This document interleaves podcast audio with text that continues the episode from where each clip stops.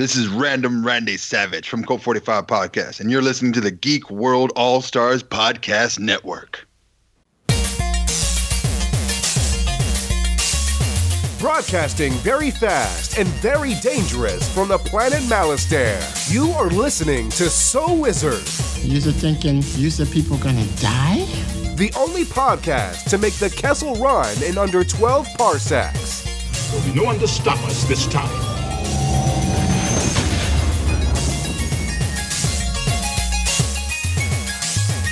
What's going on, everybody? It is time for episode number 255 of the So Wizard podcast. I'm your host, Joey DiCarlo. This week, my co hosts, the expert, Mr. Marquis Marcellus Reagans. This is for Tupac. What's going on, everybody? Sorry, you broke my radio voice.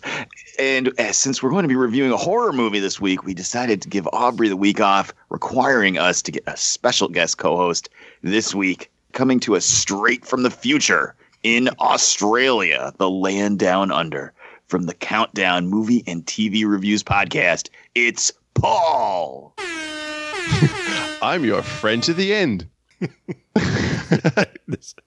hey, thanks so much for having me on, guys. It's a pleasure to be here. A long time listener, first time guest. Couldn't be more thrilled to be here to discuss uh, such a controversial horror film. We are super pumped to have you here. But you, the listener, are listening to So Wizard Podcast, where three friends discuss the world of nerd podcasting weekly on the Geek World All Stars Podcast Network. This week, we've got Paul with us to talk some nerdy news. Then we've got a review of Child's Play 2019. But before we get into all that, Paul, it's great to have you here on the show. Tell us a little bit about your podcast and where the people can find it. Well, thank you very much for the opportunity. Uh, the countdown is basically myself and my best friend Wayne. We effectively count down a topic from 10 to 1, movie or TV related every week, and effectively use that as an opportunity to shit on the other person's list, trying to make ourselves seem better by comparison. And then yeah, give or take once a month or so, we invite some great guests on, as you guys were last year, and we're looking forward to having you back on. And we compete versus the other podcast to see who can have the superior top ten of any, whatever topic it is. It's a lot of fun. It's not safe for work. We are way more crude than you very scholarly gentlemen are. So uh, if you are at all have small children around or are of a nervous disposition and don't like dicks, I would suggest you don't bother. Well, I am super pumped you're on the show. I love your podcast. Thanks, man. Clearly It's- liking the dicks. Great. exactly. Love it. Love the dicks. Uh, I legitimately listen every single week, twice a week. Thank you. You guys have two episodes every every Yeah, we week. it up. I fucking love it. It's one. It's of my favorites. So Thanks so I know. much. Really, and and you, do, you guys have so much love. I, I really truly do appreciate it every week or, or the weeks you mention us. It's it's great. And I've got Mark listening now. So that's all that really matters, right, Mark? That's right. I absolutely um, agree with Joy. I love your show. I think it's awesome. Uh, the soundboard is probably, no offense to you or Wayne, the soundboard is my favorite person on that show. What do you mean? No offense. That is the best part of the show, and I'm glad that you recognise it, Marcellus. And if more people got on board, then we could just spin off the soundboard having its own show reviewing uh, movies every week. It'd be great. That's way in the future. The Countdown podcast starring just the soundboard. You can count down the top ten sounds from each movie. I would listen to that totally. Wayne, maybe not so much. No, no, he'll be out the first episode. awesome. Well, it's great to have you here, Uh, Mark. How are you this week? I'm good. I'm good. I'm a, I'm a, a little bit tired this week. You know, just work, just trying to work a lot, trying to be like you, Joey, trying to put in as many hours in work as I can. Um, I uh, had, didn't go to the movies at all last week. There wasn't anything that was really like drawing me in. So I was very psyched to get back into the theaters this week. Uh, and then we will talk about my experience afterwards. Uh, Oh, with, the, boy. with the movie that was playing. Oh boy. yeah, I literally have been doing nothing except working and sleeping. Um, knock on wood. I am going out for a promotion at work. Good So luck, sir. We'll we'll find out next week on the podcast whether I got it or not. Um, but that requires a lot of extra effort. so I have to work my regular, you know, 40 something hours lifting boxes overnight. And then I have to work at my other job. And now I have to put in some extra effort getting things ready for this uh, promotion interview, such as developing a 30, 60, 90 day action plan and other exciting God. things. Yeah, it's a panel interview with. Uh, it's just crazy. So it's not fun to try to sneak in sleep. And I feel you, Mark, because I really want to go see The Dead Don't Die, but Yeah. the only place playing it near us, I don't. Is it even playing at all near you, uh, Paul? Yeah, I think it's it's it was slated for August, and then they've moved it to undated. So I don't Oh. hold out high hopes. Yikes. Yeah, it's only playing one theater in all of Western Massachusetts, and it's uh, art theater. They they have two shows a day, 4 p.m., 9 p.m. That doesn't really work for me, so I don't know when I'm going to get to see that. So hopefully, uh, Yeah, it's almost guaranteed it's going to come to some streaming service in the states, which you know we VPN and then get access to it here. So before I it was just comes going to say Amazon Fire Stick. Here we come. Excellent. But enough about us. Marcellus, why don't we talk some more about us and you tell the listeners where you can find more So Wizard Podcast? Everybody can go to SoulWizardPodcast.com where you will find new episodes every week. Oh, you'll find some movie reviews from yours truly. Uh, you'll find some Netflix and Amazon streaming picks from our buddy, the awesome Adam Wallyhawk. You'll also find our merchandise there, so you can purchase some of our Soul Wizard Podcast t-shirts. Look good while you're representing the show. Uh, another great way to support our show is by doing your Amazon shopping through the link that we keep right on the website. Click on the Amazon logo, you do your shopping, receive your products, and that way you'll be helping out our little podcast here. Uh, you can also you can also find our social media links there. We have Facebook, Twitter, and Instagram. So you can get at us through social media. Uh, you can subscribe to us on Apple Podcasts. Give us a five star review while you're there. Uh, you can also find us on the Stitcher Radio app for your tablet or smartphone. Podbean, Google Play Music. Stream our show through Spotify. We also have a Patreon page where you can support our show. Small monetary donation will get you bonus content from Soul Wizard. Uh, we also have a YouTube page where you can follow, uh, subscribe to you, our Soul Wizard podcast YouTube account, and follow uh, Adam Wallyhawk as he goes through Steven Spielberg movies along with other awesome videos. Uh, shout out to all of our friends making podcasts all over the world, including down in Australia. Back to you, Joey.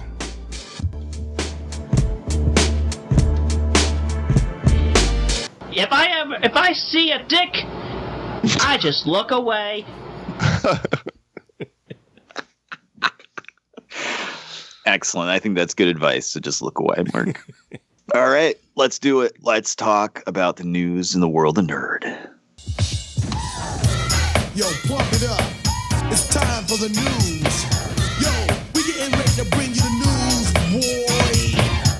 All right, so this week in nerdy news, uh, we have an announcement from Marvel Comics. We don't really get to talk about comics too much uh, on the show, but there was a nice announcement that came out this week. There was a little bit of a countdown that happened, uh, no pun intended, for a upcoming Spider-Man story, and no one could figure out what it was. It was it a sequel to Sam Raimi Spider-Man?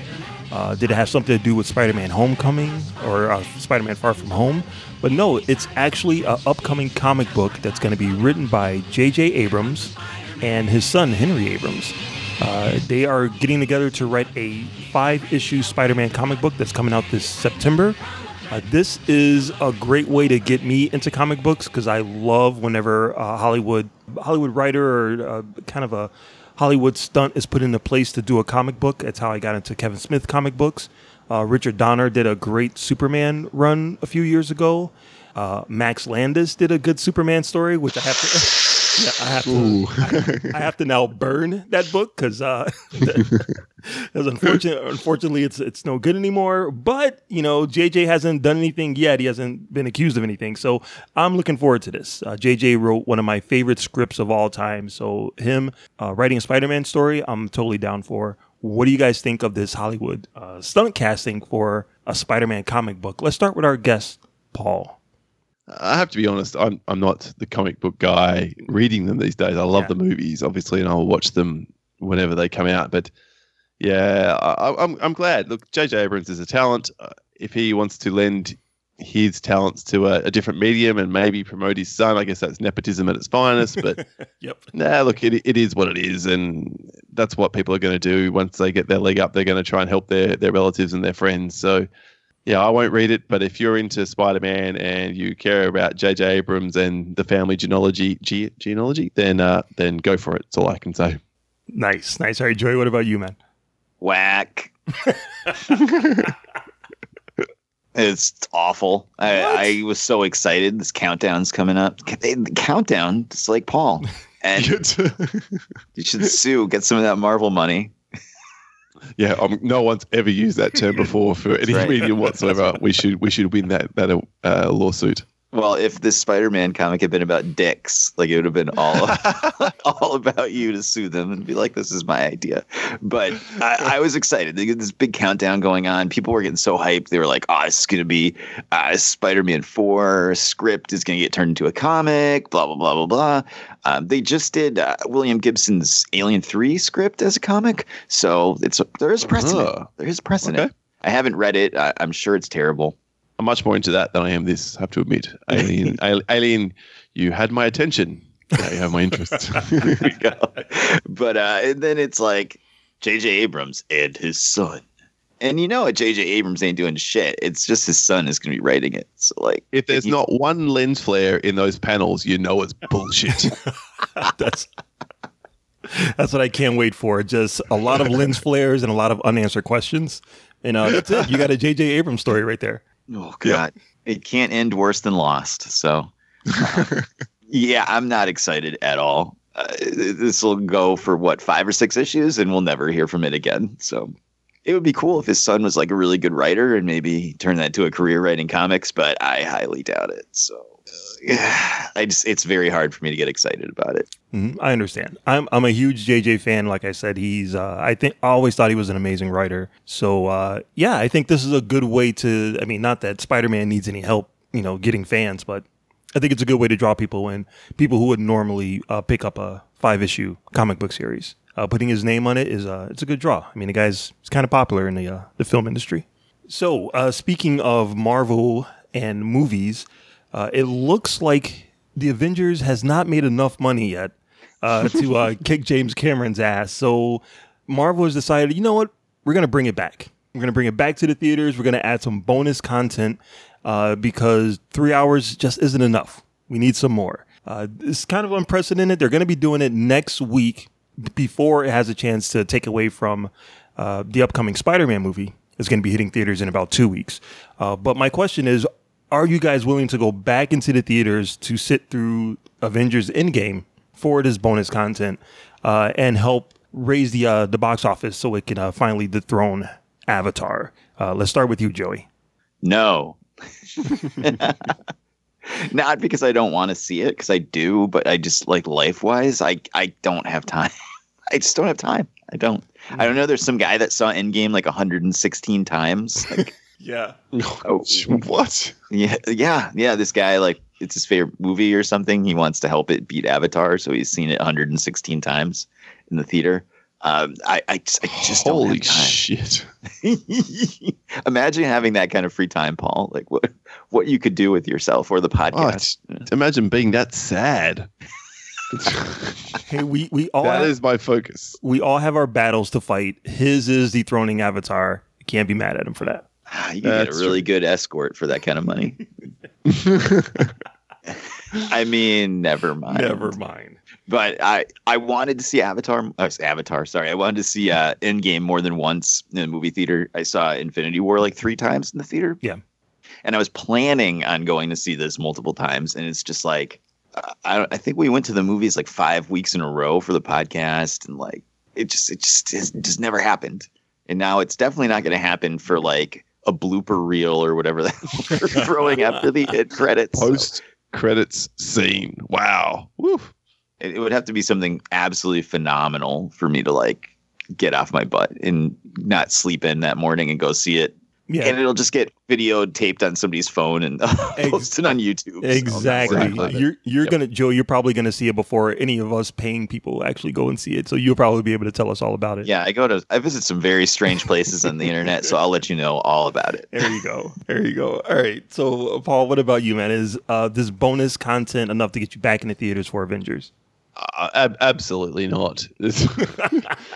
I I understand why they're doing it. There's a part of me that gets it. Like you know, Avatar had at least one re-release, if not two. So it's fair enough that the Avengers double dip and have another dash uh, dash it as well because I think you're only about what 100 million behind. Is that right? No, yeah, less than that actually. 30 or 40 million at this point. Well, in that case, what's it take? Like six or seven dudes to see it 116 times and it wins. So don't give up the dream is all I would say to Marvel. And and yeah, I, I think it deserves to be to beat out Avatar, which I don't think everyone's going to look back on Avengers Endgame in, in 10 years and think, oh God, what what were we thinking as they do with Avatar? So yeah, I, I, I'm all for it. Give it a bash, but not me personally. I've Yeah. there's I've got 100, uh, 96 films I need to watch to win this movie watching challenge to get to 500 first, and one of them won't be Avengers Endgame plus post credit sequence. Um, I already have my ticket, so I'm ready. I love. I was gonna say, I was gonna say, Mark, cue up the Milli Vanilli. I don't think it's beating Avatar. Hey, all I need to do is see it, you know, 115 times, and I think there's a chance. I think it might happen. Um, Avengers isn't; it's still in the theaters technically. So, you know, if uh, people out there, if you actually are gonna go see Avengers again to, you know, get that bonus content, make sure you let them know at the box office that you want to see the new one, not the one that's been there for the past, you know, few months or so. Because technically, it's not a re-release; it's still in the theaters. Um, That would be annoying as fuck. Imagine sitting through three hours and getting to the end of the credits and they're like, here it is. What? what? What? Come on. What? No. nice. Yeah, so I'm, I'm I'm definitely gonna go see it again. I definitely want to see what the bonus footage is before Joey spoils it for me. Uh, and I definitely want to support Marvel because they've given me 11 years of uh, of uh, film enjoyment. This is the least that I can do for them. I will Will say, you therefore go and see Avatar when they re-release it before Avatar Two finally drops? Um, probably not. I still Okay, have. good. I will. I will clarifying. go see it again. I will. Oh, I'll tell you why. I'll tell you why. Because it's if you, I have it on Blu-ray, strictly for the behind-the-scenes stuff, which is phenomenal. I could watch James Cameron talk about making movies for like six hours. It's fine with me. Um, n- neither of my kids have seen it, and let's all be honest with each other. If you try to sit down and watch Avatar on TV, just flat, like sit down and watch it, it's, it's not enjoyable. so if they re-released it in 3D and, and you could get the actual experience of an enjoyable time watching Avatar, then I'd have to bring them to see it so that we can then watch two, three, four, five, Right. and get them hyped. you know? So fair that, enough. Yeah, because their kids are gonna want to go see Avatar 8 when that one comes out. So That's right. Get them prepped now. Get them ready now. I'm looking forward to the Fast and the Furious crossover with Avatar 47 sometime as I'm about to die. That'd be great. Oh my god, I can't wait for that. You'll be laying on your deathbed and the light will appear above you and you'll think, shit, if only I hadn't wasted all that time seeing Ava- uh, Avengers Endgame 116 times. I'd have time to make it to see Too Fast, Two Avatars. I will say though, if the extra footage is uh, Captain America dropping the Soul Stone back off to the Red Skull and having a very awkward conversation, I would go see the movie again. There you go. what else could it be? It's- it could be. I'm I'm Ugh. pretty sure it's just going to be all of them sitting around eating shawarma at Tony's funeral, just like a big table of just like everyone dressed in black, just munching on shawarma. Like And that's all it. of them, All of them, exactly. everyone Probably- that was in that Avengers Assemble scene. it's going to be a very long table. Nick Fury's going to look at the kid from Iron Man three and be like, "Who is this motherfucker?" Yes, that I would pay for. If that is the post-credit scene, I will go back and see the entire film just for what the fuck is this kid? Get the fuck out of here. That's the only difference. All right, All right, Marvel, you got your challenge. Let's see it. That's it. Impress us. You get my you get my 15 bucks. That's 15 bucks closer when we're only 40 million away. That means something. Is it really fifteen dollars to go to the movies in Australia? Uh, depending where you go. Okay, so the, the most expensive cinemas here are like $24. Uh, Jesus. Yeah, Australian dollars. So it's probably a little more like guess seven dollars American. Okay. it's not quite that bad. not quite that bad. Like uh, 50, it'll be fifteen American, 15, 16 American. Nah, that's about that's about normal for here around here. Yeah, for like XD, like expensive screens. Yeah, yeah. XD, 3D. Yeah, it's about fifteen bucks. Okay. All right. Okay. So, uh, so we had a couple of trailers drop this week. Let's start with a little teaser trailer of a. I want to say big budget, but I don't think that quite No, covers it. I just had a look. Sixty million. Ooh, Jesus. That's like the catering at uh of Avengers. Um, so Uh, we're, we're talking about based on based on the popular video game Milla Jovovich in Monster Hunter. Uh, this movie actually isn't coming out until September of 2020, but somehow the teaser trailer leaked online, and we got our first look at the uh, well we got to look at some of the images before but now we got to take a look at some of it in action uh, from the director of the resident evil series. Uh, what did you guys think of monster trailer? Do you think we're finally going to get a good video game to uh movie adaptation let's start with our guest paul No. It is five reaction so- shots from various characters. And my instant reaction was, Milla Jovovich is in another one of these films? And then Marcellus informed me, yeah, yeah, because it's directed by her husband, Paul W.S. Anderson. And then I saw a $60 million tag, and I'm like, this is going to be worse than the worst Resident, well, maybe not the worst Resident Evil. Let's say middle tier Resident Evil. It's going to be garbage. Everyone's going to hate on it. It's the the next in the endless iteration of terrible video game adaptations. Mhm. joey what about you dude Oh, I'm so torn on this, Mark. yeah It's going to be terrible. Yeah. but it, it's not going to be fun terrible either because I don't really like the Resident Evil movies. I- I don't think they're like so bad it's good like The Room. They're just bad and boring. Mhm. But Milla Jovovich is hot, and I really love Tony Jaa, and I want him to make money. he deserves it. All right, he deserves it. So I, I would, I will go see this uh, illegally online.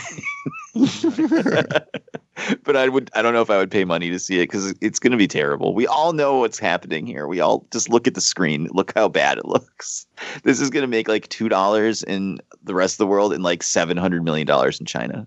And then we'll get Monster Hunter 2, 3, 4, and 5. Hurrah. I was going to say now. I hope you're ready for the Monster Hunter franchise. Monster Hunter: The Final Chapter. Well, there's a there's an unwritten rule in Hollywood. If you're making a adaptation of a video game, you hire Paul W. S. Anderson and Milla Jovovich. They, they- you just hired him to do it. Uh, keep in mind, besides the Resident Evil movies, he also did the first Mortal Kombat movie, Which I Uh, love. Yep, and some movie that everyone keeps telling me to watch called Event Horizon. Which I also That film was that film was great. So see, even if you give a monkey a typewriter, eventually he will type out a good novel. So Except I think they were his first two films, and it's all been downhill from there. Right, but that's very scary to uh, getting a free pass for life. He's got two of three good movies, and he sucks. Well, he did have Three Musketeers, so that like that Oh, erases one of those movies, doesn't it? Uh, I've never even come close to watching that movie. Just looking at the trailer, I'm like, nope, I'm out. Yeah, Paul, well you played, never Mark saw that, did you? Well played. I did. It's garbage, complete and utter garbage. It, it makes me. It, it, it offends me to even think about it. Let's move on. I just remember the trailer was playing in front of every movie for like two and a half years at one point. Oh, it's got that awful Bryan Adams and what's his name, uh, Rod Stewart song, and someone else in there as well. Oh. Christ, that's right. It Awful was one. Sting. Sting. Yeah, Sting- Paul- Sting's the other one. Uh, Yep. Yeah, yeah. Oh God. Yeah. I was just thinking about Rod Stewart's leathery face and his awful like yellowy hair. Oh my God. If you want to ruin your day and don't want to spend two hours on the Three Musketeers, just listen to that. Watch that film clip. It's brilliant. Jesus. Okay, so then the next trailer that did drop this week is uh, this one is a little unusual. This one kind of came out of nowhere. Uh, it's called Ready or Not, uh, and it's looks like a horror movie slash comedy done in a in a style of like uh say like the old Clue movie. Uh, it's about a girl who wants to uh, get married, uh, marry into this family. It's kind of rich, you know, aristocratical family. But at midnight, they have to play a game of hide and seek, and that game itself turns out to be a little deadly. Uh, she realizes that the family members are out to kill her, and now she has to survive. Uh, the trailer looked amazing. It, it's uh, it has like a really nice balance of of comedy and horror, and it definitely is people that I didn't recognize except for the kid from the OC, uh, Adam Brody, and um, everyone else. I had no idea who they were, no idea who the director is, but the trailer looked interesting. What did you guys think of uh, Ready or Not, uh, Joey? Uh, I thought it looked pretty cool. Uh, well, cool enough to like go see. I wasn't like running to buy my tickets immediately, but who was the girl in that? Uh, never heard of her. Some um, actress. Uh, I forgot her name. It's uh, Samara Weaving. It's Hugo Weaving's niece. oh, So yeah, so if you look at her face close enough, you'll see a bit of Hugo Oh, Weaving oh in there. God, I don't which think will I- creep you the fuck out. But uh, she's actually. Did you see that movie last year? At least on Netflix, The Babysitter, directed by McG. She was the lead in that. Oh, okay. I did not watch that, but I had highly recommended from people. I just couldn't push play because McG was staring at me. Yeah, I, I would also recommend it's worth if you're into that kind of comedy, sort of horror. It's not bad at all, especially for a Netflix film.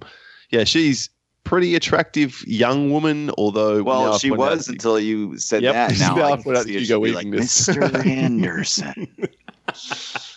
Yeah. So anyway, uh, yeah. So that, that's who she is. So she's a, Aust- Australian, I guess. Yeah, she's making it up, up the big leagues now, the bigger leagues from a Fox Searchlight film. hmm so, so yeah, Paul. I would say you were probably more familiar with her work. I mean, other than a babysitter. What did you think of the trailer? I thought it was phenomenal. Yeah. Take my money. I mean, this movie, I only watched the Green Band trailer, and that's good enough for me. I, as you said, came out of nowhere, not even heard a whisper of this film. And it's a lot like, uh, did you see You're Next a few years back from Adam Wingard? That's very much a sort of family based, uh, we're all here and now we start killing each other off for whatever nefarious reasons. This one looks a bit more stylized than that and a lot bigger budget. So count me in. I will check this out for sure. Nice. And Joey, you're gonna go see it in the theaters. You think maybe? Um, yeah, I thought the trailer was interesting. Uh, definitely, probably the best trailer we saw in front of Child's Play. yeah. Oh, you saw it at the cinema. Nice. Even Yeah. better. But well, I, there was a trailer for Midsommar, but that's just like not my thing, like at all. I'm gonna have to go see it because Janine wants to see it, and she can't get into R-rated movies without an adult. So, oh boy, Good dadding. Well done. I'll just be watching through my fingers the whole time, or falling asleep, one or the other. I don't know, but yeah, I, I, it looks cool, dude. I think uh, this might be something to add to the add to the list, Mark. You know? I think you should. And if you need some help, I'm sure I can come back and, and give you a hand with it. And by the way, the mum or the auntie maybe in it is Andie MacDowell. Yeah. Like her. Well, she Long still time exists. no see. Yeah, I know. It kind of blew my mind. And the and the dad in it is the guy from um, Mission Impossible, the first one. That's right. Um, Tom Cruise almost Henry kills him. Czerny. He almost kills him with the uh, fish tank, right? Yeah. Yeah. Okay. All right. So, ready or not, it's a thumbs up from everybody. Uh, at least a trailer. Uh, that one is coming out August. Uh, oh wow, that's soon, like in a couple of months. So we'll Nice. we'll be talking about that soon.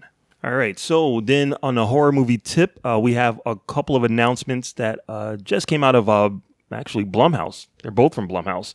Uh, the first one is they have announced the next Paranormal Activity. this will be the seventh one in the franchise. Uh, you know, they got to keep up with those Fast and the Furious movies. I saw the first three. And I really enjoyed the third one. I thought it was good, and I pretty much checked out after that. Didn't see Ghost Dimension or the fourth one or any any of the spin-offs none of that. Uh, so i have no idea like what they're going to do with paranormal activity 7 uh, i'll see the trailer. If it seems like an interesting enough concept i'll check it out but uh, i'm not sure who really wants this. Uh, what do you guys think of a paranormal activity 7 let's go back to you joey. Um, is the chick from the first one with the nice rack still in it? probably not. I think Uh, she, she bounced out like the around the third one Oh Jesus, I don't know. I saw the first one and I liked it, and that's all I saw. I didn't see any of the rest. I don't know anything about the Paranormal Activity expanded universe. Um, because there wasn't there was another one where there were like uh, Spanish kids, right? Yeah, Yes. the Marked ones. oh there you go there you go Yeah, the Marcellus ones. that would be Paranormal Blacktivity. you got to put it paranormal activities with a Z at the end. Activities. oh God! Someday, Mark, we have to watch Vampires for this show. We Oh, have yeah, to. that's a must. One of the worst movies ever made. Um, I, I don't know. Okay. when is this coming out? Uh, they just announced it, so it'll probably be out tomorrow. Yeah, I'd say next month. I Uh, the, the budgets on these movies are not that big. They could probably film it in, uh, in a week. let's say there's a couple of people running around with a camcorder. How hard is that to make? Uh, so Yeah, the profit for the first one, actually, even the last one made a decent amount of money. So you know they are profitable. I can understand them making another one. Uh, Paul, are, Ugh. are you familiar with the Paranormal Activity franchise, and is this something you might be excited for? The Paranormal Activity franchise is is like an exercise in increasing self-flagellation. The first one is pretty good. Yeah, The second one is pretty garbage. The third one was the diamond in the rough that I didn't expect. And after that, they are all, including the marked ones, awful, increasingly so. The last one is an abomination. And I cannot believe that they there is a, somewhere to go with this series that they think people want to see more of it. I, I honestly believe the only reason people the last one made a, a, a, some profit was because people just wanted to round it out. Like I've spent enough of my time watching these fucking characters on these monitors. I'll just go one more time round. All right, fine. But surely if we start again or bounce to some alternate timeline or whatever, people are just gonna be like, come on, Blumhouse, enough. Enough's enough already. Please end our pain. Don't do this to us anymore. It'll never end. There's, they still have fucking Blair Witch stuff coming out. What? Another one? There's a video game coming out. It was announced at E3 last week. God. I, at the end of the trailer, like it's this guy running around the woods, uh, horror game. You have a camcorder, blah blah blah, and then the camera pans back, and the Blair Witch like stick thing is uh, in the woods. And uh, my son's like, Blair Witch, that's stupid. Yeah. I'm, Like- I'm with your son. oh no, it's supposed to be scary. Yeah, please let it die. In fact, I wish Blumhouse would just focus on things like, you know, I'm, I'm drawing a blank, the sci-fi little thriller they did last year, which was pretty damn good, directed by Leigh Whannell. Uh, Oh, upgrade. Upgrade, thank you. Yes, ah. that's the one. That's the kind of thing I wish they would sort of stick their five and six million dollar budgets into, rather than just these ridiculously shit teen horror films that just recycle the same bland jump scares over and over and are just awful. They make money off them though. I know this is what does my head in. Blumhouse got to eat. Blumhouse got to send these kids to college. That's right. Wish Upon is Wish Upon Two is coming. Oh, Wish Upon, fucking hell, that film. Trying to get Mark Ugh. and Aubrey to watch that. That's an I Hate You Now watch. Don't agree to it unless it's an I Hate You Now watch, Marcellus. Oh, all right. We're Though that sounds like uh, definitely good advice because uh, I had no intention of watching that at all. None. Surprise! Sorry, Joe, I just ruined it for you. That's okay. All right. So, uh, speaking of uh, Blumhouse Got to Eat, uh, the other movie that was announced this week is Halloween Two. Again, the 3rd the third movie called Halloween Two is coming out in 2020. Uh, it seems like the director is coming back. Jamie Lee Curtis is coming back. The first one, I still like. I kind of understand what they were trying to do, but I don't think it worked. I don't think they succeeded in what uh what they were aiming for. But that movie made a shit ton of money on a super low budget. So we're definitely going to get another one. I don't know. I, I have no idea like what to think of this. Paul, were you a fan of the last Halloween movie that came out and does it make you excited for the next one? Yeah, for just the last five minutes I spent shitting on Blumhouse, I have to say this is this Halloween direct sequel to the first one. I enjoyed it. I thought it was pretty damn good. It's exactly the kind of of slasher film that I wanted to see. And of course, the moment that all the buzz was so high, we were going to get another one, so they couldn't quite commit to killing off Michael Myers at the end of the last one. Yep. I'm glad to hear Jamie Lee Curtis is back, and if we get uh, Kenny Powers himself back to write the script, because his DNA was all over the first one, then I'm even more down for it. Well, Paul, I'm afraid I got some bad news for you. Well, I'm afraid I've got some bad news. Uh, the script's already written, and uh, Danny McBride's name is nowhere to be found, except for Oh. as an executive producer. All right, we'll get he'll get paid still. That's I guess good for him. But uh, all right, well, slightly less enthused than I was 30 seconds ago. Sorry to do that to you. Joey, what about you? Uh, seeing how this is the movie that pretty much broke Aubrey and uh, gave us the opportunity to have Paul in the show, is a sequel something that you would be excited for? What the fuck? I love Halloween now. um, I, isn't this technically Halloween three? It would be, yeah. Halloween two colon Halloween three. Three. That's exactly how that should name it. Fuck everybody. Hopefully, they'll have some more podcasters in it, and we can all be in it. Oh. Yeah, if we could do without that part, I, I would like the film even more. Seriously, where does podcasters pull out like six thousand dollars in like cash and be like, "Here, we need to interview you"? Like, what the fuck? Or even better, what, what microphones do they have where you can stand 15 feet away and just point it at the person and, and pick up everything they're going to grunt at you perfectly? Definitely not the microphone I'm using right now. Michael Myers, could you please come 20 feet closer to me? I have a $10 used Xbox 360 microphone that we use for the podcast. He just stops killing people and leaves. He's embarrassed. um no i it, you know what i i like like much like paul i did like the the first like first aka second one um i didn't love it but it was cool i liked it there's a lot of cool stuff i loved that one continuous shot of him walking house to house murdering people Yeah, yeah, you yeah. know, you know the shot that caused aubrey to pass out in the movie theater right so um you, you know what I, I would go i'll go see the next one fine with me you know i'm excited see what they can do with it uh hopefully they've got some kind of cool twists it'd be nice if they somehow incorporated the actual halloween 3 into it with the masks that the kids wore No, Joey, stop it. why no like one that? acknowledges that's not a Halloween film. It's it's a aberration that should never have existed, except in its own film. Would have been great in its own horror film. It's got nothing to do with Halloween except being on Halloween. Yeah, you know, whatever Don't give you a logic here. Okay, It sorry. would, just, it would just be nice to see it incorporated somehow. If if they could turn it around and make it cool and successful, it would be a nice like fuck you to people that pissed all over it back in the day. Like me. Right.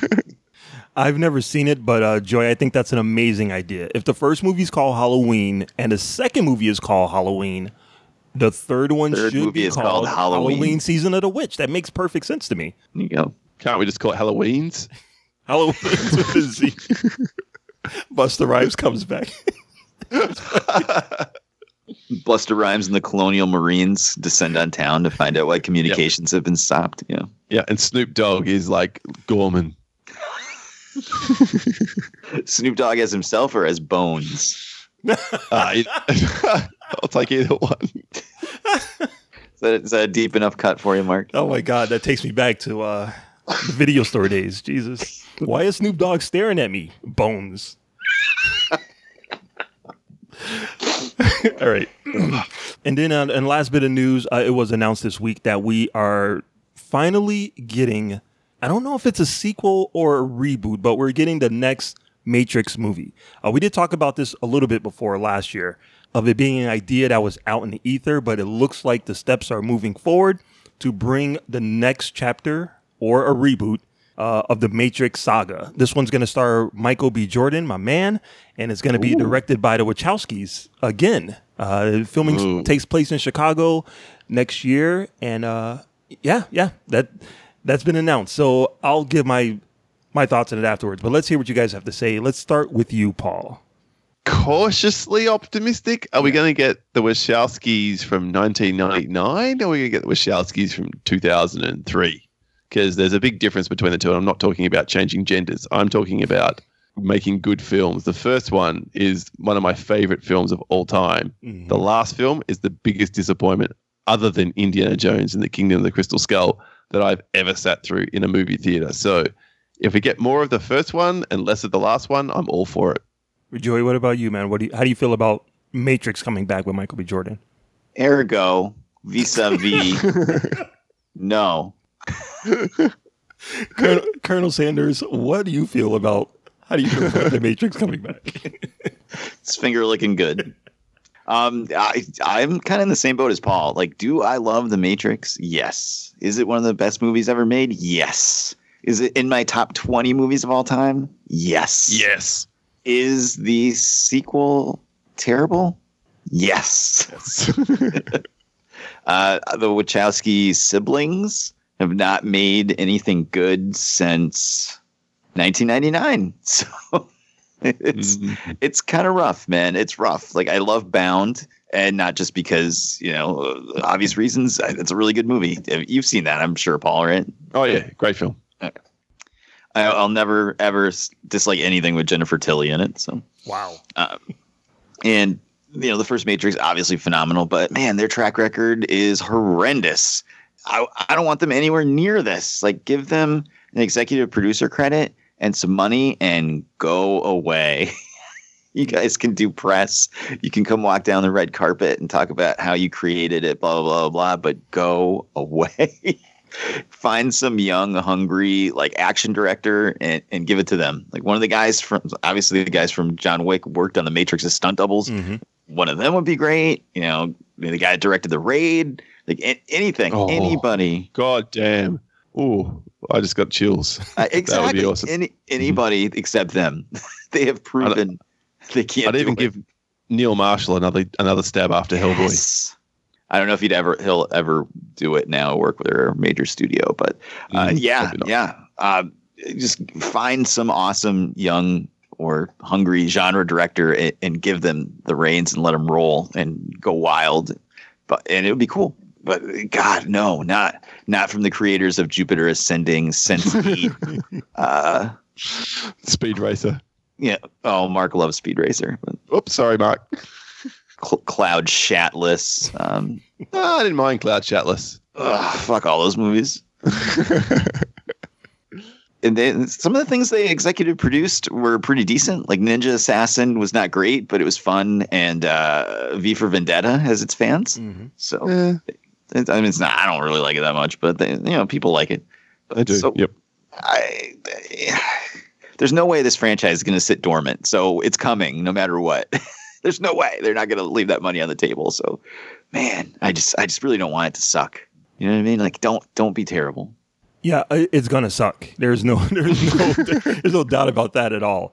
I definitely feel like the I, I'm definitely gonna go see this movie. I'm not excited for it at all because Jupiter Ascending was fucking awful. Uh, but I definitely feel like the Wachowskis are personally making movies just for me. Um, because I'm a huge Speed Racer fan. Because you like shitty movies.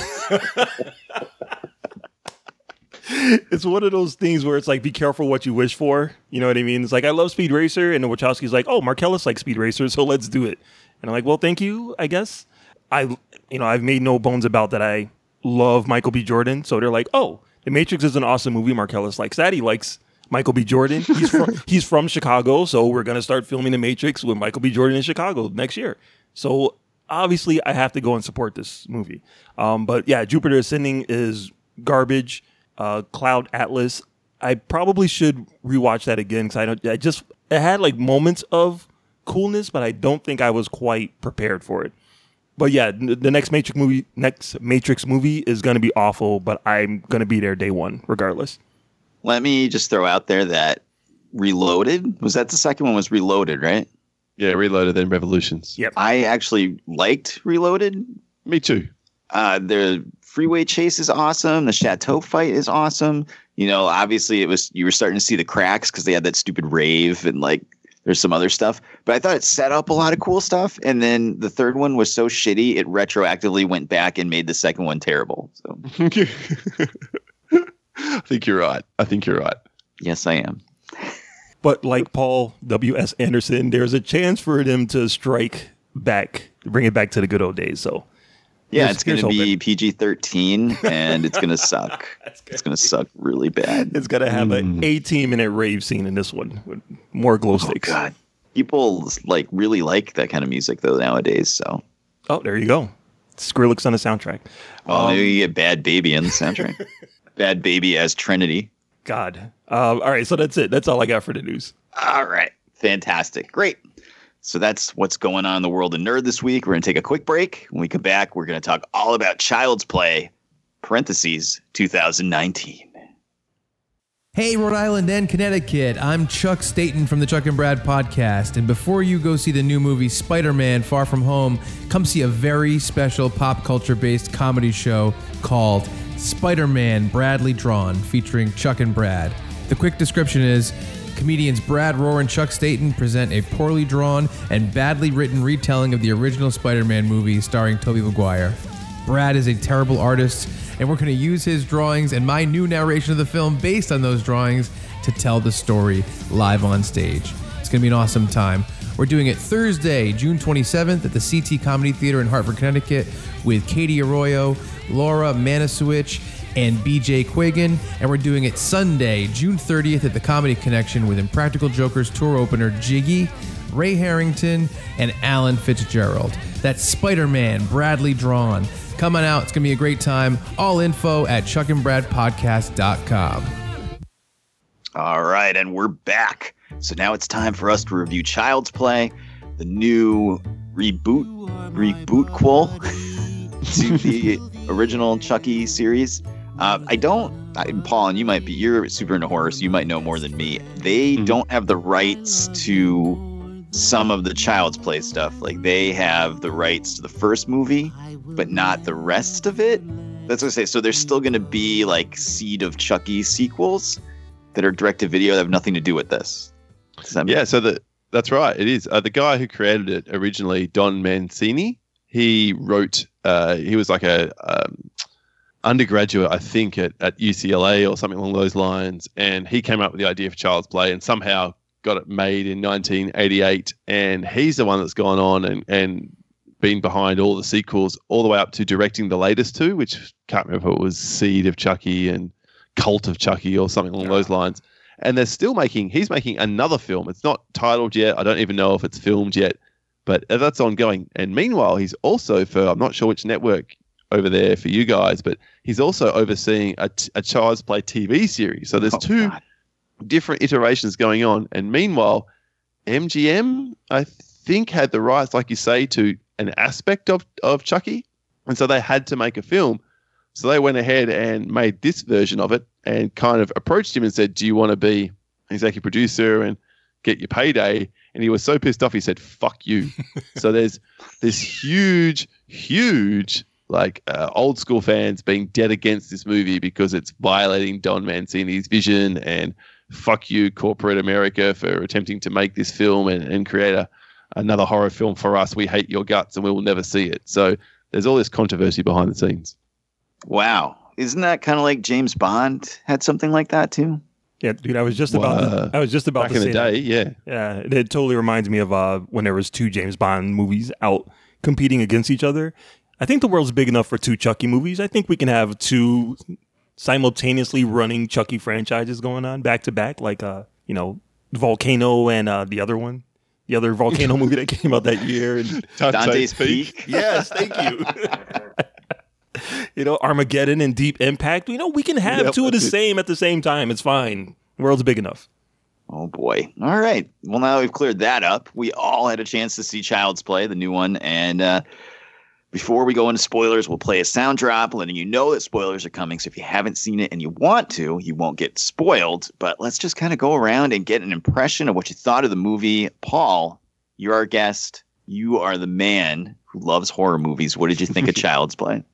Uh, I thought it was okay. I, I think it had some merit to it. They changed things up enough to be interesting. They kind of dropped the ball, I felt like, and didn't go hard enough. Uh, yeah, it it kind of felt like Black Mirror colon Child's Play to me. All right. What about you, Marcellus?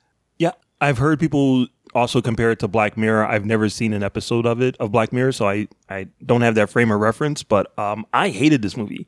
I legit, I legit wanted to get up and walk out of the movie. And it's not to say that that, like the movie is is completely horrible. Horror movies are designed for a certain thing, and I'm just and I've talked about this on the show before. I don't think I'm the person that sh- that should be watching horror movies, but I love movies, so I want to give everything a chance. But I don't know, my brain just won't let it won't let me accept the ridiculousness of horror movies. I just can't do it. So yeah, about three quarters of the way through the movie, I'm like, I kind of want to just get up and walk out, and that very rarely happens to me. Wow, you are an, an I would I consider a very easy grader on movies too. So for you to feel that way about it is wow. Whoa. I'm stunned. Oh, I guess we'll get into it in spoilers, but um, I thought it was okay. Um, I don't, pro- I don't, maybe Mark will, and, and Paul, you're old like us. Uh, When I was younger, I used to go to the video store and peruse the movies, and there'd always be like weird, like direct to video movies, like Christopher Walken is Proph- Prophecy Seven. you know, like it, so not like stuff that was like legitimately terrible because me and my friends would always go and like dig deep for like really bad movies but just like random shit like pumpkinhead 3 like these weird direct-to-video movies that you never quite heard of but they seem somewhat familiar. They were sequels to stuff like Hellraiser is in space. hmm It felt like that that movie. Like it, it felt like that kind of like blah. I'm 13. I'm bored. I'm gonna go sit in my mom's room and watch this shitty horror movie. And then two hours later, I'm not even gonna remember half of it. Yep. Legitimately felt like that. Um, is there anything you guys can bring up non spoiler wise, or should we just jump into spoiling this movie? Yeah, I think we can just spoil it from here. All right, Mark, drop the drop. We're gonna spoil Child's Play. Spoiler alert! I had seen the future and I had to prevent it. All right, let's go with things you liked to start. Uh, as much as I want to ask our guest to be polite, I got to go to Mark. No, please, please do. Mark, what did you like about this movie? Uh, I really liked the performances. It Uh, ended. yeah, credit. No, I, I liked the performances. I thought the main kid was really, really good. Uh, I thought, Yeah, yeah. I thought Aubrey Plaza was hot. I Yes. love Brian Tyree Henry. He is one of my just favorite actors, and he was good giving the the really shitty script that he had to work with. I don't even know who that is. Oh, he played a t- detective, Detective Mike. Oh, okay. He's a Paper Boi on Atlanta. If uh, you watch Atlanta, um, and he was um, Miles Morales' dad in Into the Spider Verse. oh, okay. Uh. He's one of my favorite actors. I love him. And yeah, Mark Hamill was awesome as the voice of Chucky. Uh, I thought he did a really good job. So the performances were good, and the first, I don't know, like the first act of the movie, I was totally down with. I'm like, okay, I see where this is going. I, they're making fun of the situation, uh, but you know, eventually this is going to turn into like a, you know, like a psychological thriller, like the first one. It's going to be like, you know, you're going to feel the suspense, you're going to feel the tension and then it turns into a comedy. Like uh, it makes a sharp left turn right into Comedyville, and I'm like, oh, oh, it's a comedy. Oh, okay. And then I just couldn't get into it. I just not that there's something wrong with comedy. I just having that shift and seeing getting the jokes that they were throwing out. It was entertaining, but I just couldn't. I couldn't connect to the characters at all. I couldn't connect to the story. And then once I was out of it, I just couldn't get back into it at all. It just I just got further and further out of it.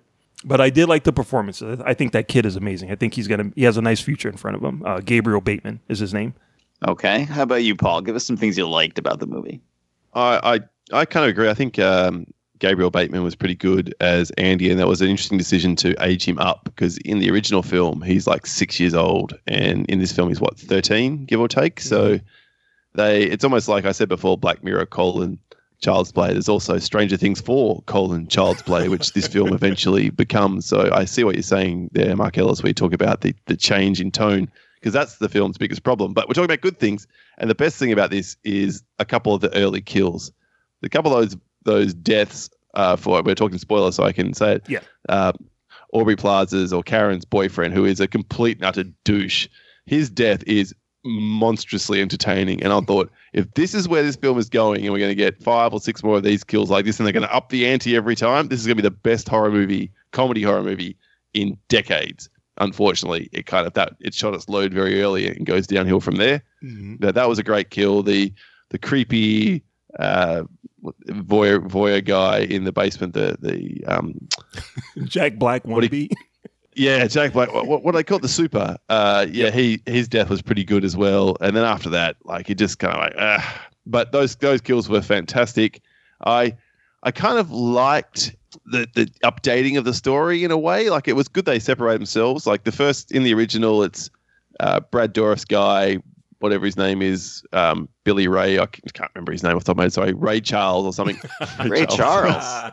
Jamie Foxx was there. Billy Ray Cyrus. Yeah. Billy Ray Charles. Ah, shit. Now I can't remember his name.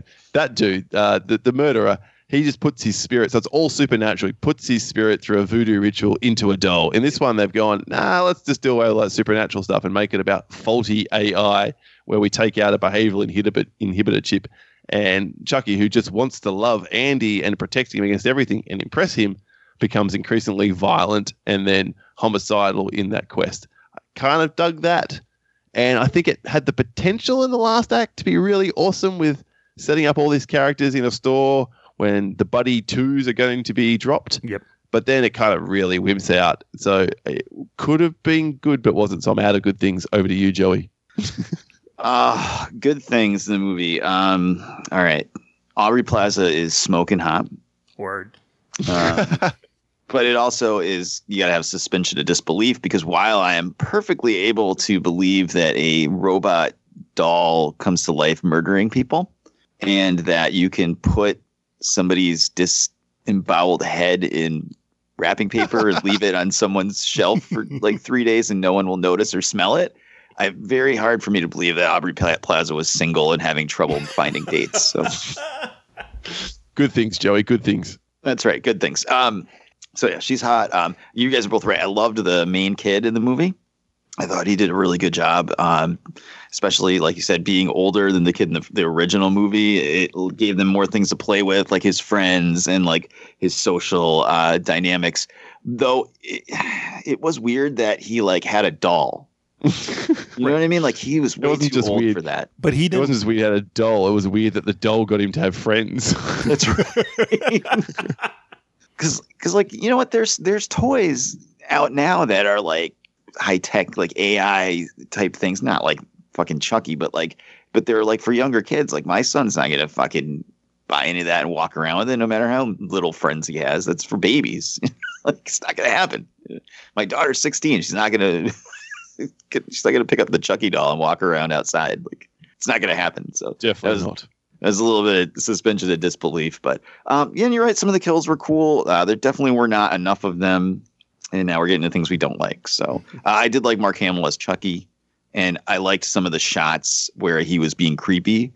Um, so he's like in the background, or he's just there. Like I think there was one shot where he walks in and his, uh, his mom's ordering pizza. Chucky's literally just sitting there yeah. and it was creepy as fuck. like, oh god. Uh, or when he was uh, gonna strangle the cat, that was like yikes. Um, but that was creepy too. So, but yeah, um, that was about it for good. Let's get into what you didn't like, Mark. We got to know what didn't you like about this movie? Uh, you know, I think you you actually hit the nail on the head. Uh, suspension of disbelief. You really needed for this movie, and like right from the jump, I couldn't buy a world where this doll would have control over your appliances in a house. Like I, I can understand, you know, we live in a world where technology where you can connect everything and all of that stuff, but why would you put that information inside of a doll meant for kids? Why would People you give do your dumb shit though. People do do very dumb stuff with that stuff.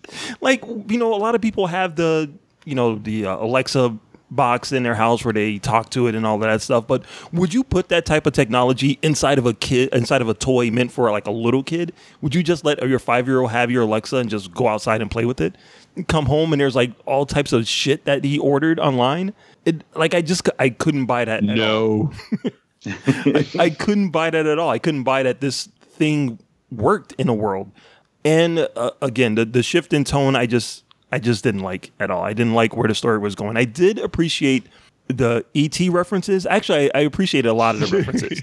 uh, I thought you know him having a glowing finger and a kid wearing a red sweatshirt. I thought was funny because I and I can see like what they were doing and where they were going. I liked when the um the dad falls off the roof and the kids are inside of the house w- with headphones and screens and they're completely oblivious to it. But i couldn't i couldn't wrap my head around why are you taking down christmas lights that are still plugged up at nighttime? Yeah. why do you have a watermelon patch? I mean you don't seem like a farmer to me at all. It just the whole thing just i, I couldn't i couldn't get there. I just couldn't get there. But again i i did, I did like the performances. Um i didn't like the uh I I just didn't like that that complete shift in comedy tone towards the end of it, and all of them inside of that really shitty store at the end, being attacked by teddy bears. Ugh, God, I like at that point I was just I'm I just want to leave. All right. What about you, Paul? Give us some stuff you didn't like about the movie.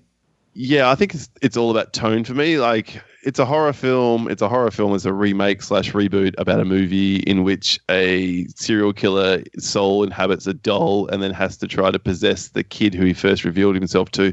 So my suspension of disbelief wasn't as sorely tested, though. The further into the film we went after the halfway point, gee, there were some questionable decisions from everybody involved. Partic- and I know they're kids and they're 13 and 14 years old, but like the answer was there the whole time. Your phone records everything fucking Chucky is doing. Just show your mum what that's recording. It's it's the answer's right there, and no one seemed to use it until it got to the very end of the film. By then, it was all too late. I it, it did that as as Marcellus has said, did that uh, turn from being a straight up thriller slash horror to being uh, sort of teen comedy, Stranger Things vibe, and then they kind of couldn't go through with it. And I know you said before, and I tend to agree, Joey. Now as a parent myself, I don't particularly like children being put in harm's way in the way I might have used to. I thought it was funny when I was much younger. Now it's like, eh. But when you put all these kids in an open store at the end, in the final uh, act of the film, the final scenes of the film, and kill almost none of them when a whole bunch of Chuckies, for some reason, by the way, because so our Chucky now can control all the Buddy 2.0s. Why? And when Chucky dies, what happens to all the Buddy 2.0s? That never gets addressed nor explained. Like, what's what's going on here? None of that's well enough put together. And the film's only 90 minutes long. As much as I hate to admit it, it almost feels like there wasn't enough time here, and they just threw shit at the wall in the last act of the film, hoping some of it would stick. And it really didn't hold up at all to any kind of uh, of serious consideration. I think they recalled all of the the buddy twos. I think for um, to research, but the Yeah, buddy they- he did say that, but even in that scene, so he uh, somehow makes them red red eyed, self aware, Mhm. and and somehow lends to them his murderous tendencies in a minute, which is completely against what Chucky has gone through himself, because it's all about his connection to Andy and being obsessed with him. That's how he becomes murderous. And from what he watches with Texas Chainsaw Massacre 2 on the TV, these dolls just wake up and their eyes go red and they start trying to kill people. I'm like, what? And, and it also goes against what we saw at the very beginning of the movie, where that guy had to remove the chip physically and go in and recode it. Yep. Yep. So it's like they just wanted to have their big, huge, uh, grandiose uh, finale, but then they weren't prepared to sort of double down on it and kill any kids or really kill too many other people. I mean, the drone killed more people than anybody else did in that particular scene, and that was all very lame by compare by comparison to especially the first two kills of the film. Joey, what about you? All right. So, um, right off the bat, I hated the fact that Chucky is a AI toy and not a serial killer, not a serial killer put into a doll's body. And I know that seems stupid because it is, but fair enough, different. But it, it, it if you watch the first Child's Play, not the sequels where it starts getting goofier and goofier, but the first one is a really good horror movie, and you have that lurking the whole time that, that this toy isn't right. Mm-hmm. There's some, you know, the, the person inhabiting the toy is is bad, is evil, and is going to try to hurt these people. Whereas this movie tried to make almost made try to make Chucky sympathetic. Yeah. They're, And I hated that. Like, I don't want to feel bad for Chucky. We want so, it, and he kept swinging back and forth. Like, am I supposed to feel bad for him? Am I supposed to be scared of him? Am I supposed to be cheering for him? Am I supposed to be cheering for them to kill him? Like, if you really watch the movie, he, it's not really his fault. He had no freaking idea. He's standing in the room watching them watch a horror movie. They were laughing, so he thinks that that was what would make them happy was killing people.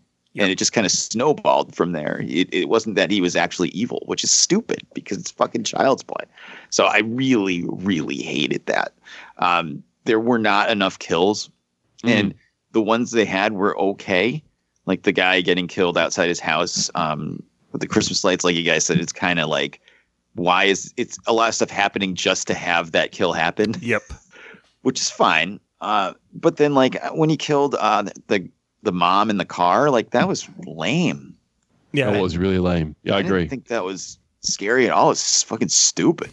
I guess the superintendent guy was all right, but like same thing too. It was a lot of time spent on him terrorizing that guy when we don't give a shit about that guy. Why are we not seeing him stalking or terrorizing the main character or even those other teenagers Yeah. that we would actually care about seeing him bothering as opposed to this fat guy that we already don't like because he's a creep. So again, are we supposed to be cheering for Chucky or are we not cheering for him? Is he a bad guy? Is he a good guy? Uh, we don't know. so it's it was really frustrating. Uh, It's yeah, that was really annoying, and you know this thing with the the head was stupid. But Very and- stupid. and and and then like you guys said like just dumb decisions by the characters okay so let's say you do believe that this doll is a murdering awful thing so you just close it in the closet and leave for the rest of the day Yeah. Despite so any, anybody else can just go in and out of the house and get murdered by it you don't give a shit I know. I think once once the cat disappeared for like a few days, like I would imagine, like Aubrey Plaza comes home and she's like, "Oh man, this cat has been gone for days. There's broken glass all over the floor. Uh, you know, the door's been broken because Chucky like escaped from the closet in that one scene, and she just goes about like, "Oh, it's just my kid, just being crazy, just having a tough time adjusting to uh, the new apartment." And I feel like there there should have been some point where yeah the kid was like all right mom this is what's happening.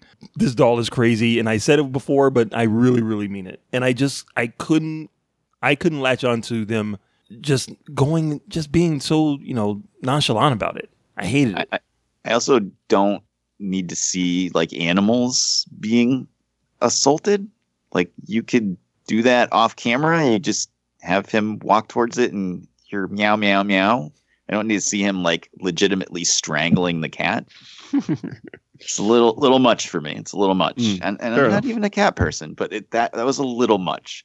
I didn't have a problem seeing the superintendent guy get his arms chopped off by a buzzsaw, but you know him choking a cat that was a little much for me. So Can't argue. That's yeah, that, that's fair. They, they're all. That's exactly the point. That this film feels like what it was an attempt to keep uh, the rights alive, with a lot of weird decisions behind it, and it's okay, but it seems strange to have made a cinematic release for. Yeah, I mean, it had a budget of ten million. I guess if they had to send it to the cinemas to have any hope of recouping its costs, but I don't know. I can't see this being a success, to be brutally honest. yeah well we'll see i'm pretty sure they did leave the door wide open for a sequel so did uh, they? What where where was the what was the sequel hook? the chucky in the box at the end with the red eyes Oh Yeah, right, that's right. But like, how did that happen? Again, suspension of disbelief. well, because he was an old model, so they weren't releasing those anymore, and he was only. Never mind. he was only evil because that guy in the factory at the beginning of the movie messed with him. He wasn't supernaturally evil where he could jump to different dolls. Yeah, I mean, there is a theory that you know the doll, the doll that Andy was uh, going to attack towards the end, the one that like the bait and switch one. There was one doll that he was like kind of talking to, and he thought was Chucky, but then Chucky was really like behind him. Yeah. Um, that the doll that was behind him was actually one of the programmed ones, like the bears, and then the doll that didn't do anything was actually a real Chucky. So You're Chucky reading way too much, and you're putting way more effort into this than the screenwriters did. I'm just saying that's that's kind of one of the ways they could have left it open, but like I said, I, I I checked out way before that. All right.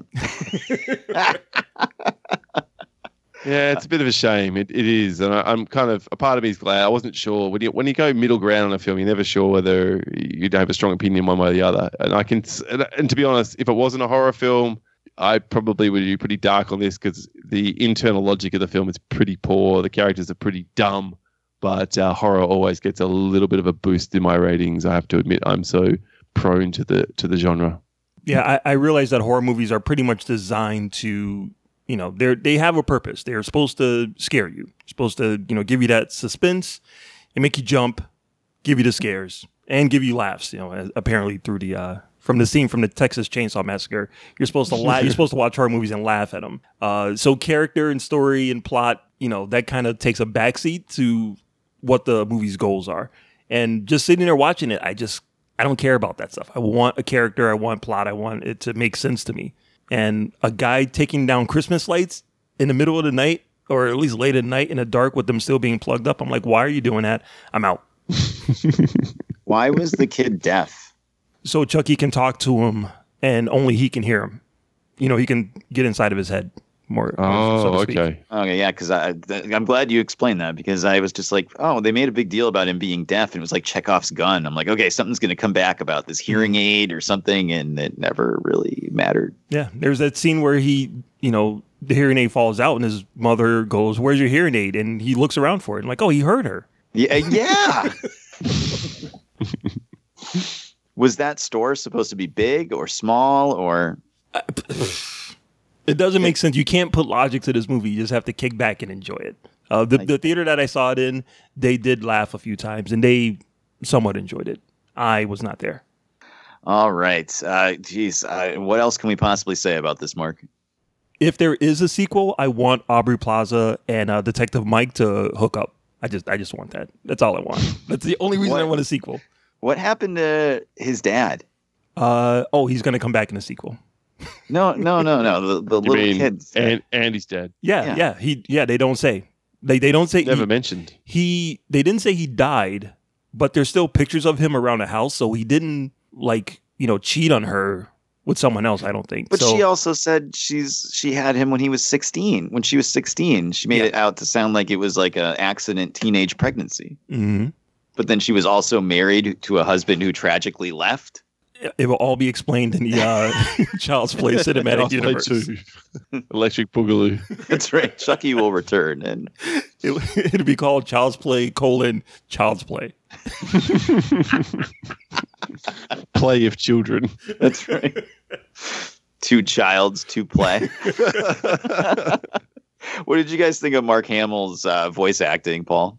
Uh, yeah, it was okay. Uh, having I, I- before what doing this tonight, I, I went last night. I went and watched the original again to sort of give a, a comparison. Mhm. I have to say, I thought Brad Dourif's take on it was was more memorable, but maybe that's because I've had 30 years to have that voice echoing through my head and, and some six sequels. And whereas Mark Hamill's AI voice was, you know, he was constrained by that. And I guess in some ways it's good that he didn't try and just emulate slash surpass Brad Dourif. Mm, I was How gonna, about you, Paul? Uh, sorry, how about you, Mark? Uh, I like his voice. I like Mark. I like Mark Hamill a lot. Um, I did like when he when Andy tried to name the kid Han Solo. I thought that was kind of cool. They're like, hey, a little Star Wars reference. Um, one of the things that I just I really couldn't get into was the design of Chucky. What did you guys think of his face? It doesn't look like like the original Child's Play. You can see how that could be a toy marketed to kids and people would want kids would want to buy that. I couldn't imagine a world where that this new Chucky would sit in anyone's house. I couldn't imagine any kid like wanting that. What do you guys think of the design of it? Joey? I uh, I didn't like it because it was CG versus the original, which is uh, practical. I would assume, right? Yeah, for sure. Um, yeah, well, yeah, it was 1986, so of course it was. Oh, but, yeah, yeah. but I will say that it had that weird uncanny valley effect where, like, every time he's on screen, you're looking at him, you're like, man, there's just something not fucking right Yeah. about that doll. So it, it really worked well in a lot of the scenes where he would just be standing there staring at Andy, uh, whether it was when he was sleeping or just standing off in the corner creepily staring. So I thought that worked well, but uh, overall it wasn't great. And maybe with a better budget, it would have looked better. So I, I, I wish they had gone practical. To be honest with you, Uh, What about you? Yeah, Paul? I- yeah. Look, I hundred percent agree. I think it was it was weirder looking, and in some ways creepier. But there is no way in hell the face and it had more facial movements and whatever else. So as I guess with the CG and, and the like, then the 1988 version did. But there is no way in hell that that toy gets marketed en masse to the world the way that it looks. It's just impossible Mm-hmm. and doesn't matter how many gadgets come with it. If it looks like it's going to stab you in your sleep, no one's buying it, and that's exactly what that thing looked like. Yeah, what makes you, sense. What did you think of the teddy bears that came, that came for version 2.0? I think those were even equally terrifying. Even worse, arguably, because I don't know, just were horrible. And the thing that amused me about the original, again, watching it last night, was they're raving about the fact it has three things it can say. I'm your friend to the end. Like, everyone's like, this is the most amazing shit I've ever seen. so they really went hardcore in upgrading that aspect of it in this one, but doesn't change the fact that it's still an ugly ass toy and no one would buy it ever. Yep. I thought that was supposed to be a werewolf and it was a teddy bear. yeah, so I guess we didn't like it more than we liked it. So I guess we'll have to go around wrapping it up and give this a score out of five. Let's go with our guest, Paul, out of five, zero being the worst, and five being the best. right down the middle for me. There was enough here for me to enjoy or at least have some fun in the cinema. I wasn't hating it. I checked my time only to check how long it took between kills, whereas I wasn't bored. So, in the end, given that I do love my horror films, I'm going to give this a two and a half star, which is lower than what I gave the original 1988 version. Wow. Mark Ellis. Yeah, if it didn't have Aubrey Plaza and Brian Tyree Henry and a good performance by the kid, this would be a, a straight zero. Um, but because of those shit. things, I'm going Worse to give than it. Hellboy? Yeah, yeah, yeah, yeah. Oh, definitely, definitely. Um, God, I, cause I, you know, I, I've already said it, but because of those things, and because I can see that there was some They had some ideas. I just don't think they e- executed them well. I give it a 1.5 out of 5. Ooh, damn. Yeah, like th- seriously, three quarters of the way through the movie, I'm like, this is the worst. This is the worst movie I- I've seen so far this year, and I, I kind of want to leave. No, it's not worse than Glass. it's true. Though you probably wish somebody drowned you in a puddle halfway through the movie. Yeah, I was kind of envious of a cat towards the uh, towards the end of it. That's how you felt. You're getting choked. All right. So I um so there's two levels to this. Uh, just as a movie that I went to go see, uh, I it wasn't great. Uh, I was going to give it a 1.25 out of five. Uh, I will bump it up to a 1.5 because Aubrey Plaza is smoking hot.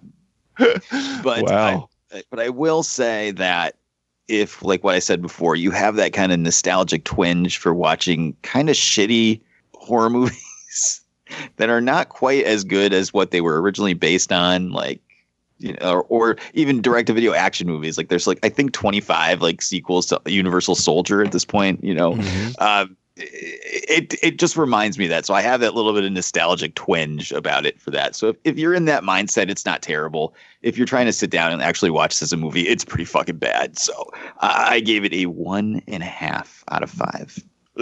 Just not often I'm the, the kindest on any podcast I'm on, so fair enough. Definitely not as bad as Hellboy. I don't know what Mark's talking about. So. I could see, but Hellboy put its Ward's heart on its sleeve right from the very beginning. This is the type of movie that we are. We're going to try and do this, and we failed, but at least you knew what you were getting into from the jump. Child's Play tried to have his cake and eat it too, and I didn't want any of that cake at all. Thought you were my best friend, Mark. I'm your friend to the end. That's right. Excellent. So that is going to do it for our review of Child's Play. Let's wrap up this episode of the podcast. We got some recommendations for the listeners, and we'll let Paul plug the Countdown Movie and TV Reviews podcast. Paul, tell us where we can find your podcast and let the listeners know anything cool they should be checking out. Uh, please search for the Countdown movie and TV reviews. We're on pretty much every every platform. Uh, you can hit us up on Twitter at the Countdown PC. We're on Podbean, like the So Wizarders are. So if you've got the app, you can search for us there as well. And yeah, nothing more special than that, other than uh, we release as Joey said a little earlier. We have our countdown on a Tuesday, sort of early Tuesday morning American time, and on late sort of Friday evening, we release our main review of the week. So a couple of episodes shorter in length, but uh, we have a lot of fun doing it. So please check us out. What are you guys reviewing this week? The what's come out this Saturday? It's going to be well. We actually we've got an advanced screen to Far From Home. So whether we race home and then record our thoughts on it and release that the very like that second to make the deadline, or whether we hold it over for a week, let everyone see it, and then so we're not sure either that or it will be Child's Play. But Wayne's not seen Child's Play, so I've got a guest on for it. excellent. Excellent. Mark Ellis, what do you got for the listeners this week? Yeah, uh, there is a uh, documentary on Amazon called Life After Flash. Uh, it's all about uh, Sam J. Jones, the guy that played Flash Gordon in the uh, hit 1980 movie Flash Gordon. Uh, it's a pretty low budget documentary, but they're able to get some really good interviews with a lot of people. Pretty much talking about his life, uh, pretty much after the Flash Gordon movie, what he kind of did to sabotage his, his career a little bit, uh, and his kind of um, kind of redemption of getting back into it. Sam J. Jones is a he's a really cool guy. It really opened up my eyes to what he went through in the 80s. And uh, if for some reason Sam J. Jones was on a rocket ship that went to another planet, I have no doubt in my mind that he would save us, save the entire universe. Uh, but it's a documentary called Life After Flash. It's on Amazon and it's fantastic. Awesome. Well, I will suggest that you go to sowizardpodcast.com where you can find the podcast every week, links to all our social media accounts on the right hand side of the page, movie reviews, streaming picks, so much more. SoWizardPodcast.com. Don't forget to subscribe to us on Apple Podcasts, Spotify, iHeartRadio, Podcoin, just about anywhere under the sun you find podcasts. We'll be there. Check out our YouTube channel. Go to YouTube, search So Wizard Podcast. You'll find weekly exclusive content there. Adam has videos every week, at least twice a week. Uh, Adam just put one up talking about all the different streaming services that are popping up here and there. And uh, it's pretty interesting stuff. quick, easy watch. Check it out. Don't forget our Patreon page, patreon.com backslash So Wizard Podcast. Support the show monetarily. Get extra episodes of the podcast. This month we did a nerd, marry, fuck, kill episode, which is quite awkward and funny. And uh, there's also exclusive movie reviews on there, like Bohemian Rhapsody, Bumblebee. And coming next month, we're going to do a retro review of The Dark Crystal because none of us have seen it. And there's a sequel series coming out on Netflix. I know, I've never seen it. It's crazy, right? You know what you say when none of you have seen The Dark Crystal? You just made the list! Excellent. Uh, shout out to all the Geek World All Stars and the Geek World All Stars Podcast Network. Uh, more coming soon. We just launched the Facebook page. Check us out on social media and get involved. Uh, I watched a movie on Netflix called I Am Mother. Um, it is a story about Jennifer Lawrence uh, being in a terrible movie and becoming a robot. Uh, mother, small M, exclamation point. Right, I Oh, am God. Mother. Mother. No, it's not. It's a post-apocalyptic movie. Uh, a robot is trying to protect this girl from a really ugly chick named Hilary Swank that shows up. Jesus. I would hide underground too if there were horse-faced people all running around up top. but no, it was good. It was good, especially for a Netflix movie. You know, you're on a grading on a curve because I didn't have to get off the couch. So, you know, I, I would say check it out. It's pretty cool. But other than that, that is going to do it. We got to send a special shout out to Paul. Thank you so much for coming on the show this week. We love you and your podcast. Um, so feel free to tune in every week and hear us tongue bathing your balls because we love your show. And Thank you so much, and I and, and likewise, absolutely reciprocated. Enjoy the shit out of So Wizard, and uh, got to listen for life. Keep putting it out there. Thank you so much, guys. You got it. So that's going to do it for episode number 255 in a row of the So Wizard podcast. I've been your host, Joey DiCarlo. My co hosts have been Paul from the Countdown Movie and TV Reviews podcast This is the end, friend. and the expert, Mr. Marquis Marcellus Reagans. Shout out to Wayne. Shout out to Aubrey. This is for Tupac. Fuck you, Chucky. Wakanda forever. We'll see you next week. This one's for Biggie. Good journey.